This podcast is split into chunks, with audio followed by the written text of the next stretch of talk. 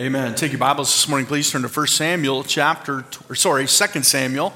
2 Samuel this morning, chapter 12. And children, let's walk out quietly as we go to junior church. 2 Samuel chapter 12 this morning. If you don't know that God is good, then you don't know God. And uh, I don't say that to in a position of leverage or anything like that to make you feel guilty. I'm just saying the facts are is to know God is to know that He is good and that He has been so good to us. I uh, about a week ago I was talking to uh, Pastor Harry Strachan on the phone in, in Ashland, Ohio, and uh, it's his habit when I say, "Hey, how are you doing?" He'll say, "I'm living the dream."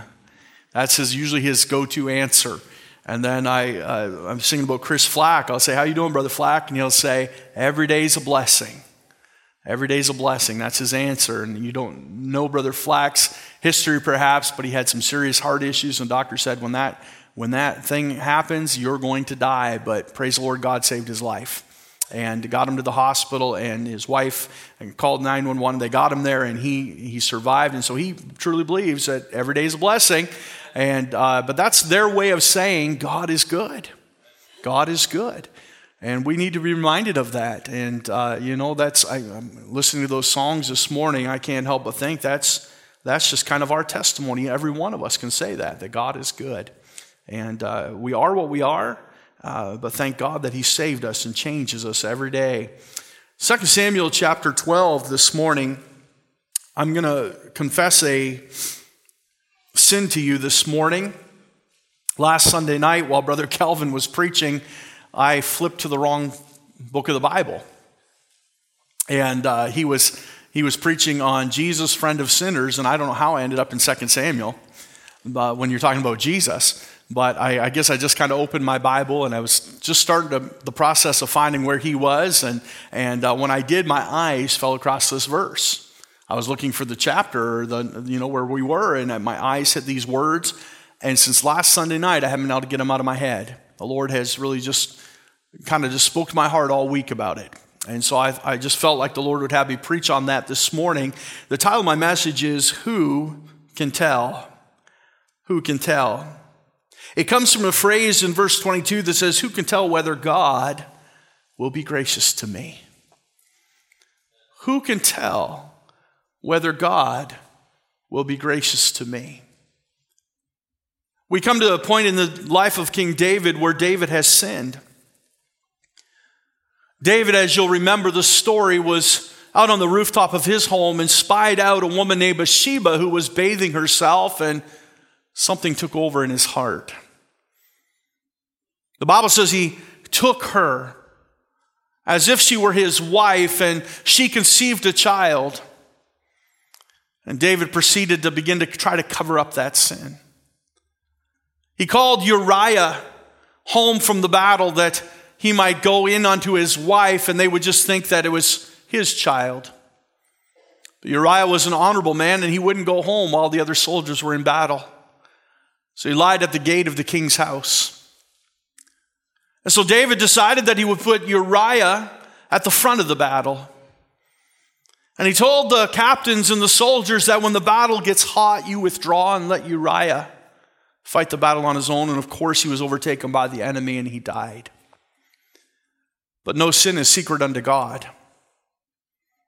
And God told Nathan the prophet, and Nathan would come to David in first, 2 Samuel chapter 16. And the first several verses, he would tell him a parable. You talk about a man that had many sheep, but he took a lamb from another. And David got very angry about that. He says, Well, we'll take that man and we'll put him to death, for he has so much already, and yet he would steal from another man. And Nathan the prophet said, Thou art the man. David had many wives, and yet he took Bathsheba from Uriah the Hittite. We come to the point now where Nathan has pronounced judgment upon the sin of David. And he's about to leave. And the Bible says in verse 15, one of those judgments, we'll look at them a little closer in a moment. One of those judgments is that that child that had been conceived would be born and die. Well, that'd be a difficult thing. We're going to see some things in the scriptures today that perhaps you can relate to. You've sat beside the bedside of a loved one dying. You've prayed fervently. I know there's some in this room that have lost children, and, and there's no greater loss this side on this earth. And David was akin to that. He understood what that felt like. And the Bible says in verse 15 of 2 Samuel chapter 12, and Nathan departed unto his house. He has pronounced judgment. He has told David exactly what's about to happen. And the Lord struck the child that Uriah's wife bare unto David, and it was very sick. Notice how the Holy Spirit records this session. She was Uriah's wife. Even though he had died, God wants to be very clear who's this wife, who, who Bathsheba belonged to. Verse 16 David therefore besought God for the child. And David fasted and went in and lay all night upon the earth. And the elders of his house arose and went to him to raise him up from the earth, but he would not, neither did he eat bread with them. And it came to pass on the seventh day that the child died. And the servants of David feared to tell him that the child was dead, for they said, Behold, while the child was yet alive, we spake unto him, and he would not hearken unto our voice. How will he then vex himself if we tell him that the child is dead? But when David saw that his servants whispered, David perceived that the child was dead. Therefore David said unto his servants, Is the child dead? And they said, He is dead. Then David arose from the earth and washed and anointed himself and changed his apparel and came into the house of the Lord and worshiped. One of the most difficult things I believe anybody ever did in the Bible. We see acts of heroism throughout the scriptures. We say men and women willing to give their lives for the cause of Christ. We see David fighting Goliath and stepping up as a young boy, a ruddy youth, as Goliath would call him, and face off against the giant of Gath. But I think one of David's most difficult challenges is when, upon hearing of his child's death, getting up and worshiping God. I can't tell you how many times we lose somebody at Bethel Baptist Church, and the family just says, You know, I, I don't think I can come to church Sunday morning, Pastor. I understand their suffering and their grief, and they're saying, I just, I just don't feel like I can be around people.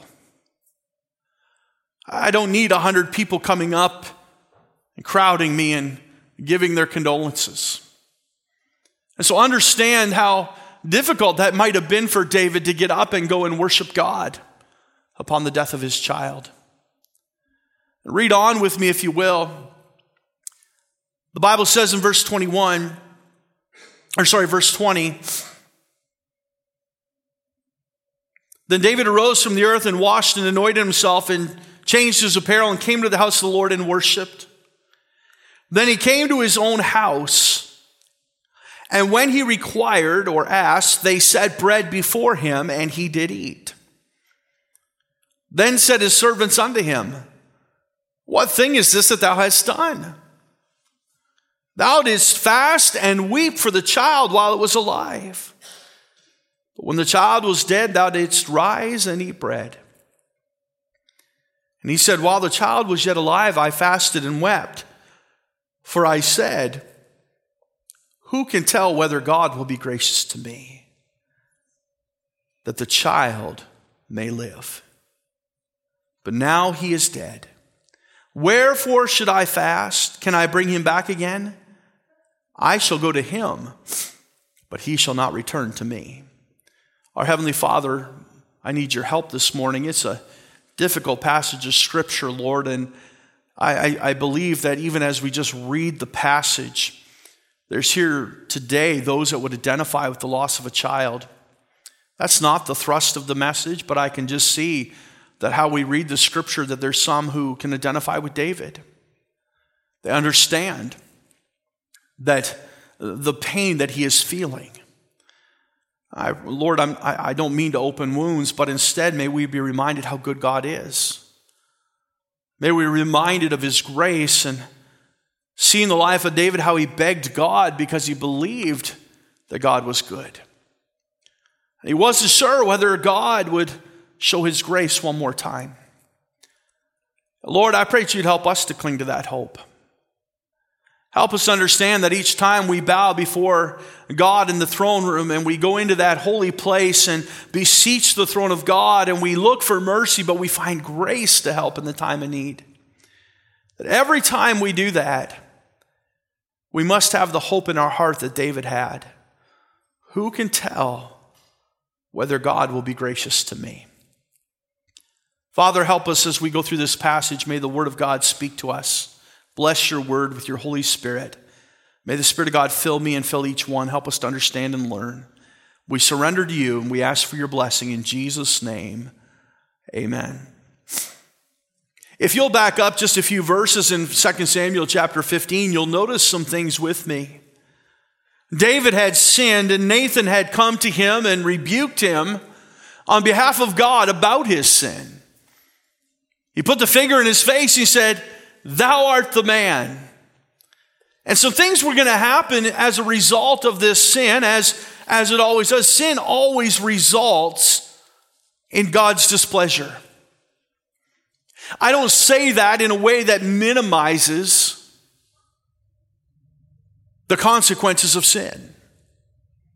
I don't want you to think that, that, that I am uh, promoting an idea today that says when, when I sin, all I do is get God upset a little bit.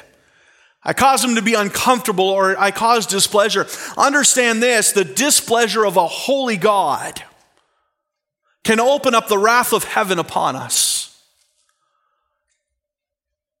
We, we never want to fall into the hands of an angry God. We have to make sure that we understand that the, the consequences of sin are, are more than we can bear. And so God had to send his son, Jesus Christ, the perfect Lamb of God, to bear our sins for us and pay for them on the cross of Calvary. The Bible is very plain that the wages of sin is death. And as with all sin, there was a punishment for David's. Look at chapter 12, if you will, in verse 10, as Nathan begins to pronounce the judgment of God. He says, Now therefore the sword shall never depart from thine house. David would always be a man of war. There would not be a time where David was not in a battle engaged somewhere. And understand the burden that would place upon a king to hear the reports from war that men had died. That, that he would have to report to wives that their children were now uh, without a father, that their husband was not coming home. That David had sent them into another battle that perhaps they would not come home from it. And David wore the blood of many people on his hands because of this sin. The sword would never depart from his house. What a, a horrible burden that he would have to bear. And the Bible says in verse 10, because thou hast despised me and hast taken the wife of Uriah the Hittite to be to wife. Verse 11, Thus saith the Lord Behold, I will raise up evil against thee out of thine own house. There would be a rebellion take place in the house of David. David would be uh, both facing an enemy from without and an enemy from within. What a horrible way to have to go through life.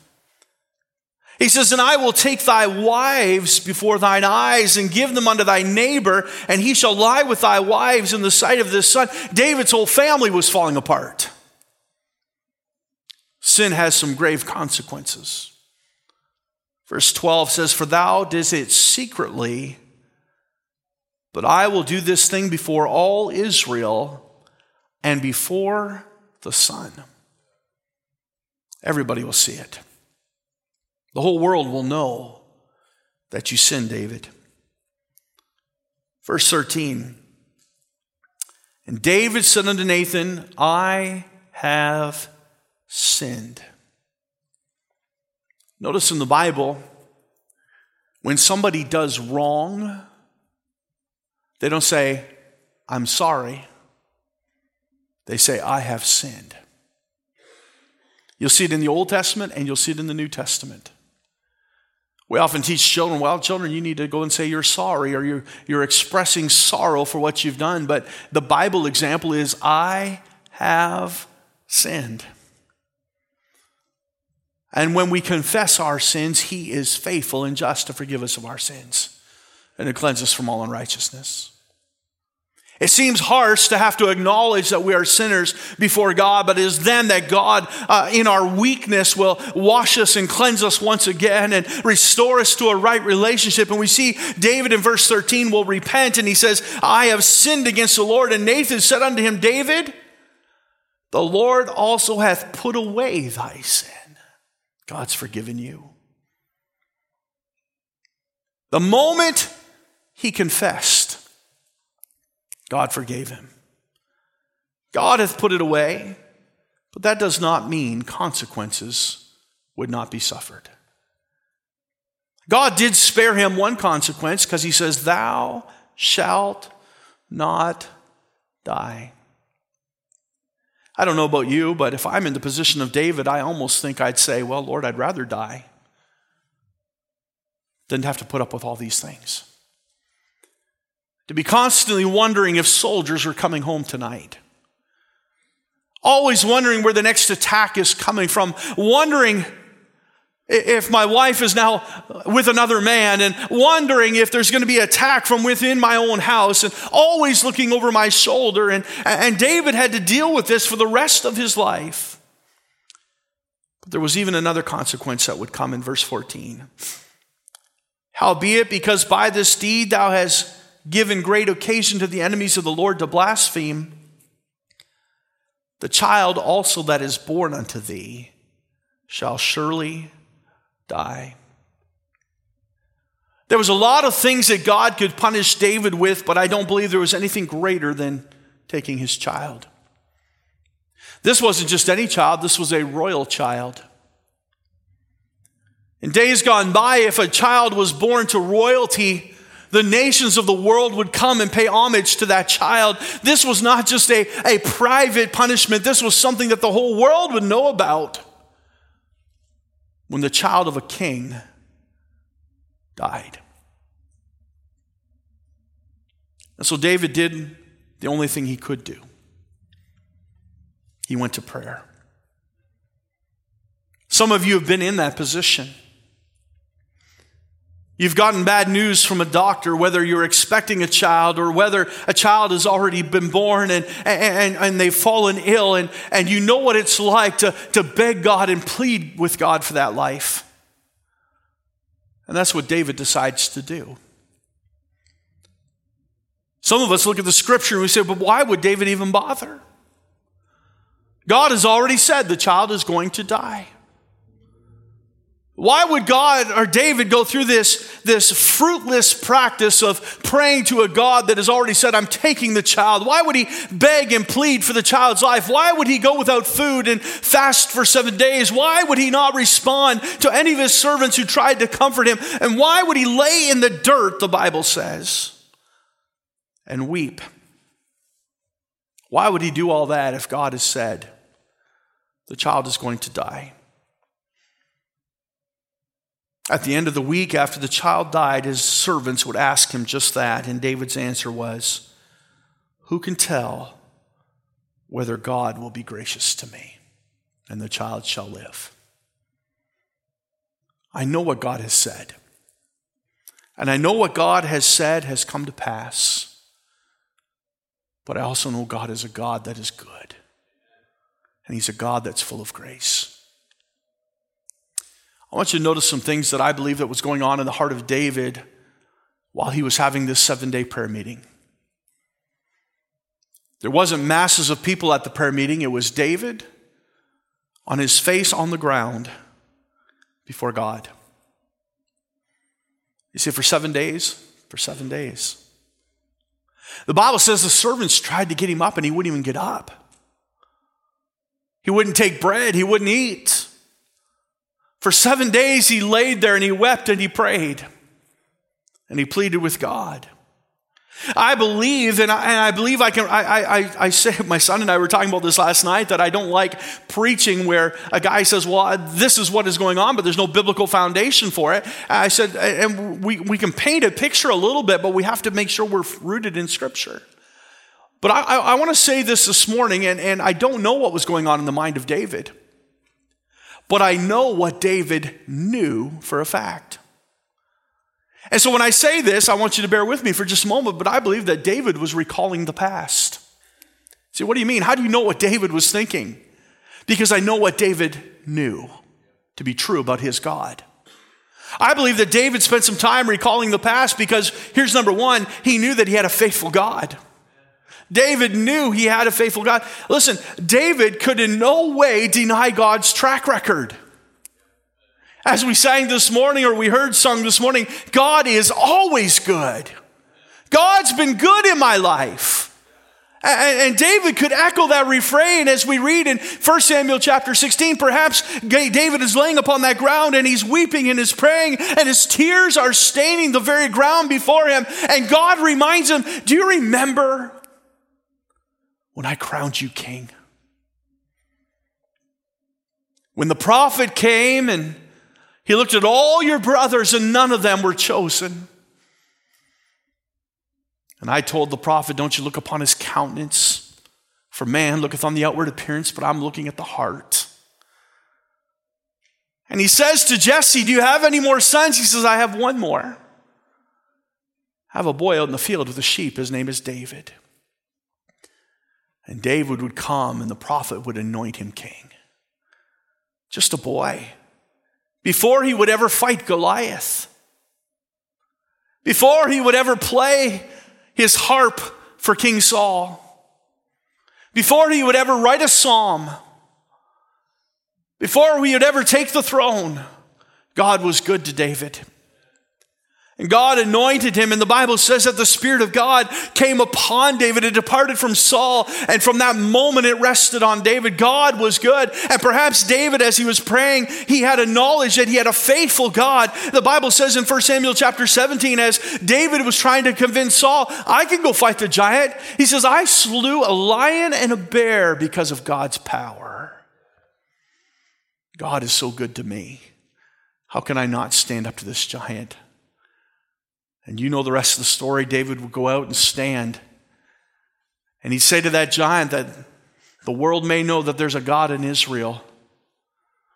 I, boy, I, I, don't know. I don't know if it was just youthful exuberance or, or God told him to say it, but, but I like it. I, I said this on Wednesday night. You don't listen. You don't need to go to the movies. Read your Bible.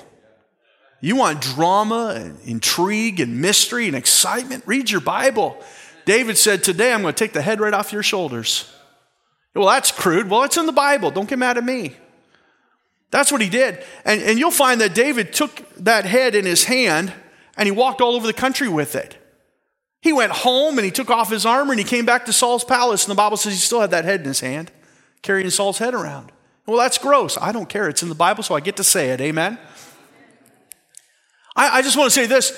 I, I believe that when David was praying, he knew absolutely beyond the shadow of a doubt that his God was a faithful God. And so he prayed. Not only was he a faithful God, listen, he was a forgiving God. A forgiving God. David knew he had sinned. He knew he had done wrong and he knew that God had already put away his sin, but perhaps God would forgive him again. You know, in Psalm chapter 25, verse 18, write that verse down. We don't, we don't have a lot of time this morning because I got a lot of message. Psalm 25, 18, David asked God to forgive him. You say, what is the significance of that? Psalm chapter 25 was written before David ever sinned with Bathsheba. We read about that in Psalm chapter 51 when David repents of his sin, the sin of adultery. But in Psalm chapter 25, David is asking God to forgive his sin, and he, he knows about God's forgiveness. He asks forgiveness. And what the point I'm trying to make is this this is not the first time that David has sinned. We sometimes like to put our heroes in the Bible on a pedestal and, and think, well, you know, here's a man after God's own heart, and the only thing he ever did wrong. No, David also numbered Israel. David sinned on other occasions. And he admits in Psalm chapter 25 that, eh, that he had sinned a sin that we don't even know what it is. But here's what he says his God was faithful to forgive him. So, as David is lying on the ground and weeping in the dirt, he understood that God is a faithful God, but God is a forgiving God. So he says, I'm going to continue to pray and I'm going to plead with God because I believe that God can change this situation. He's a faithful God, He's a forgiving God, but He's a fathomless God. The Bible says in the question that David would ask, Who can tell? Who can tell whether God will be gracious to me? He says, I don't know. I really don't understand the depths of God. I don't understand the riches of His grace. God is so big and so merciful and so gracious. I'm going to keep praying because I don't understand. Here's what David said about him in Psalm 145 Great is the Lord, and greatly to be praised, and his greatness, listen, is unsearchable. He is a fathomless God. David prayed because although God's judgment had been pronounced, he also could not comprehend the depths of God's grace. I can't tell you how many times I've heard people say, Well, you know, I, if I go to hell, I deserve to go there. Elon Musk was the latest I heard just said that. The fellow that built the Tesla Corporation and SpaceX and all, richest man in the world probably. He says, Well, if I go to hell, I deserve to be there.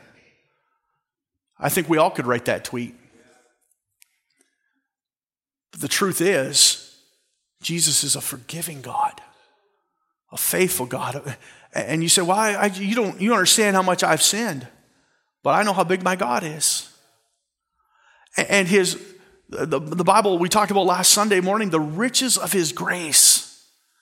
If you're going to be rich in anything, come to Jesus and experience his grace and know his forgiveness, that, that he can wash away all your sins. And by the way, God had already put away his sin. He was just suffering the consequences now. And David thought, I'm going to ask one more time. I'm going to plead for the life of my child. Who can tell? I don't know. But just maybe David held out hope. So I believe that as David was praying there, he was recalling the past because he knew. He knew beyond the shadow of doubt he had a faithful God, a forgiving God, and a fathomless God. But I want you to also say this I, I believe he was remembering the promises. I, I think you can start to see that, that perhaps when we pray, we can make some of these applications. Perhaps when we get into a sticky situation or we understand that maybe our finances are on a downturn, perhaps we lose a job, or perhaps an illness makes its way into our family or into our lives, that, that maybe we ought to just stop and recall the past. God has always been good. God's always been there in the past. Why should this circumstance be any different? But I want you to also do this I want you to remember the promises. I, I did a search very quickly of the word mercy and grace in the book of Psalms. David, of course, wrote most of the Psalms. Over a hundred times, the word mercy and grace appear. David understood a promise of grace. He understood that God was a gracious God, and so he says, Who can tell whether God will be gracious this time or not? But we also see not just a promise of grace, but a promise of good. And let me share some of David's thoughts with you. He says this in Psalm 34 Oh, taste and see that the Lord is good. Blessed is the man that trusteth in him. And he said, Well, isn't that something, Pastor? But you just told us a few minutes ago that David does not acknowledge the sin with Bathsheba until Psalm 51. And I'm smart enough to know that Psalm 38 comes before Psalm 51. Boy, it's easy to say God is good when everything's going well. But you know what David said after his son died? He said this For the Lord is good, his mercy is everlasting, and his truth endureth all generations. Later, he would say, Oh, give thanks unto the Lord, for he is good, for his mercy endureth forever. Again, he would say, Praise the Lord, for the Lord is good. Sing praise unto his name, for it is pleasant. Again, he would say, The Lord is good to all, and his tender mercies are over all his works. That all took place after the death of his son. And yet, David still says, God is good. I just gave you the tip of the iceberg. There are countless verses after the death of this boy that David says God is good and his mercy endureth forever. We see that we are to follow his promises. He was recalling the past and he was remembering the promises that God is gracious and God is good. But I want you to see, thirdly, he relied on prayer. He relied on prayer. We know that David, the Bible says, he went and he fasted and he prayed before God, pleading and begging, begging for God for those seven days that his child lay sick. But I want you to notice a couple things. And again, I, I want you to know that David knew this. How many of you know that as David, as a young boy, would have to memorize Genesis, Exodus, Leviticus, Numbers, and Deuteronomy? So he knew what I'm about to share with you. We see that he understood a historical example. As David was praying, I wonder, did God speak to his heart and remind him of some things? And certainly David understood that. Recall how Abraham spoke to God. God came and said, I'm going to destroy Sodom and Gomorrah. What did Abraham do? He pleaded with God. He had a nephew living there. He says, God, if there were just 50 righteous men, would you destroy the city? And God said, No, not for 50 righteous. Abraham said, God, you're going to have to pardon me for this request, but what if it was just five less? And God said, No, not for 45. I won't, I won't destroy for 45. And they kept going back and forth, and Moses can, or Abraham continued to pray, and he said, What about 40? God said, No, not for 40. What about 30? And Moses or Abraham, with hat in hand, began to beg and plead with God over and over. And God continuously altered his judgment upon Sodom. Because God's nature is good and gracious. So we see a historical example. You'll remember that God said to Moses, Moses, the people can go up into the land and inhabit the land, and I will drive out the inhabitants of the land. I'll take care of the Canaanites and the Perizzites and the Hittites and the Hivites and all the rest, and I will drive them out before you, and you can inhabit the land. But you need to know this because of their sin, I am not going up with you. they are a stiff necked people. And I'm tired of dealing with them, and, uh, and if I go up with them, I may consume them in the way. I'm not going. And Moses began to plead with God. He says, God, don't give your enemies an occasion to speak ill. God, Moses said this if you're not going up with us, then I don't want to go. I'm not going. And God showed mercy. And he says, Moses, I'll hearken unto your voice. Because you've prayed, I will go with you. I wonder as David laid in the dirt that day or those seven days, if he recalled to memory these two men of God that said, We're going to pray. God has pronounced judgment, but we're going to pray. God has said he will not go with us, but we're going to pray. God has said that he's going to destroy the city, but I'm going to pray. And God responded to their cries. David knew of that historical example. But I also believe this is paramount. Not only do we see a historical example in his prayer, we see a hopeful expectation. Just the fact that he said, Who can tell whether God will be gracious to me? Who can tell? He said, I'm expecting God to do something. God had made a pronounced judgment, but David was clinging to mercy and to grace. He never let go. There are times, I suppose, that we look at a situation and God's will becomes apparent, and perhaps we even begin to change our prayer a little bit. As a matter of fact, in just a moment, David will recognize God's providence. He'll say, The child has died, and he shall not return to me, but I will go to him one day. He recognizes the providence of God, so he stops praying in that regard. But as long as there was hope, David said, I'm going to keep praying. I'm going to keep pleading with God. And so he did. He had a hopeful expectation. I want you to understand some principles and applications this morning as we look at this passage of Scripture in a broad sense. I wonder sometimes if we give up praying too easily while there's still hope. There are times we plead with God about certain things and, and then we, we, we kind of lay it off after a while. So, well, God hasn't answered me yet. God hasn't heard my cries. I'm so thankful to see the victories that God has wrought. I'm, I think of Casey, the cancer she battled. Now, a church wept and prayed over her. And how somebody met me in the hallway after that service and said, All those tears aren't going to help, preacher. They that sow in tears shall reap in joy. I heard somebody say, Well, I guess we'll just enjoy her while we can. Well, it made me so angry. You've given up praying already. No, there's still hope. So we pray. I remember going up to the hospital when Art Taves was given a week to live massive cancerous tumor all through his body. My wife and I ran into him at the superstore a few months ago, and he says, I still can't believe God healed me. Gone. Miracle. Hey, don't quit praying. Listen, listen, you say, well, I, I kind of gave up praying on that. No, no, you quit on God.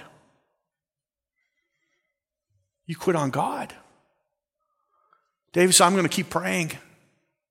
Because while he is alive, while there's even a shallow breath left in that child's lungs, I'm going to hold out hope, and who knows whether God will be gracious. When David asked that question, who can tell whether God will be gracious to me and the child may live? Listen, understand this no one answered him because no one else knew either. Nobody had an answer. Sometimes we think we have all the answers, but God is unsearchable. We, we cannot understand the greatness and the, the, the depth or the height or the, uh, the, how, how big God really is. So take the principle today to never lay off praying. Let me ask you this Have you ever heard somebody pray for something that you considered foolish? Well, that'll never happen. Good night. What are they thinking? Praying for that. You say, well, that doesn't, well, it does happen. I've heard it. I've heard people mock. Well, why are they asking for that? That'll never, that can never happen. That'll never take place. Come on. God doesn't work that way anymore. That's because you got little faith. That's why God's not working in your life like that. God is able. Let me say this the problem is not their big prayer, the problem is your little faith. David had the very word of God saying the child is going to die, but he says, Who can tell if I just beg and plead and pray and fast if God will be gracious to me? Just maybe God will change the situation. Maybe God will give me this child. You notice that David never prayed for all those other things that were pronounced upon him. He just didn't want that child to suffer for his sin. Who can tell? Let me ask you this morning how big is your God? I, I would encourage you to pray bigger prayers. You say, well, What are you talking about, bigger prayers? Joshua asked the sun to stand still, and it did. I don't know if it gets much bigger than that to stop the earth from spinning on its axis. Incredible. But the Bible doesn't express that God had any effort in that at all, just no problem. He breathed into a man and he became a living soul. Just his breath. I love in the book of Revelation when Jesus will come, and the Bible says a sword will go out of his tongue. We, we, we talk about the armies of the living God. You're just going to sit and watch, by the way. You don't get to do anything. You don't have to, because the one that is riding upon that horse, whose name is faithful and true, his sword will go out of his mouth, the very word of God, and slay all the armies of the world, just like that.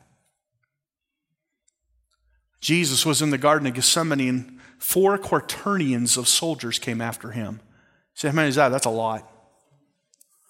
That's a lot. 96, I believe. 24 soldiers in a quaternion. They would come, and Jesus would look at him and say, Whom seekest thou? And they all fell down. Power of God. Hey, listen, when we pray, when we plead with God, your big old prayer request that you think, oh, I, I can't ask God for that, it's nothing to God. You need to pray bigger because He is a big God. Because who can tell whether God will be gracious to you? Who can tell? Everybody else around you say, Well, I can tell. That ain't going to happen. Aren't you glad you're not praying to them? Aren't you glad you're not worried about their opinion? But you're speaking to the Almighty, all powerful, unsearchable God. Who can tell? Father, we love you. We thank you for your word. Speak to our hearts today, we pray. Move in our midst. Lord, I pray that perhaps today there'd be a twofold thrust. One, a challenge. A challenge to those that have stopped believing that God can.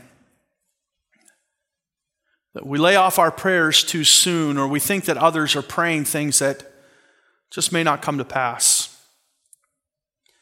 Challenge us, rekindle our faith, help us to know that we have a big God. Lord, I hope it'll also be an encouragement to those who are praying to not leave off, but to keep pursuing the throne of grace Help them to realize that there's nothing too hard for God to do. With God, nothing shall be impossible. So, Lord, remind us of these things today. Challenge our hearts, we pray, in Jesus' name. Amen. Let's stand to our feet this morning.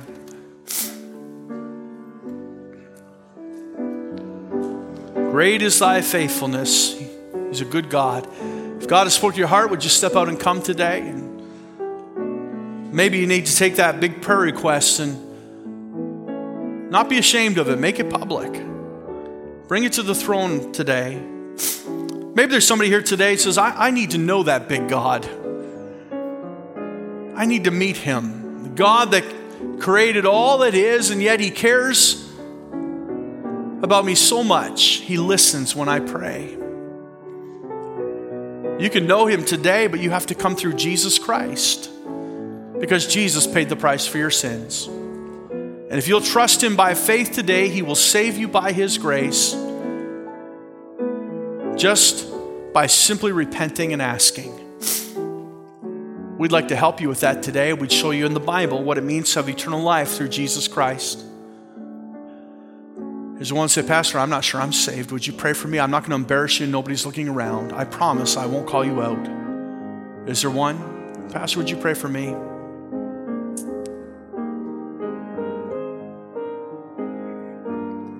You slipped up your hand, leave it up a little longer.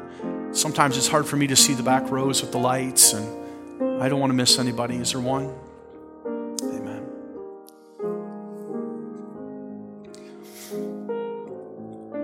How many of you would say today that you're trusting God for something big? Uh, you don't need to raise your hand. I just want you to search your heart a little bit. I'm trusting God to do something miraculous. Hey, be not weary in well doing, for in due season we shall reap if we faint not. Just keep bombarding the throne of grace, and who can tell whether God will be gracious?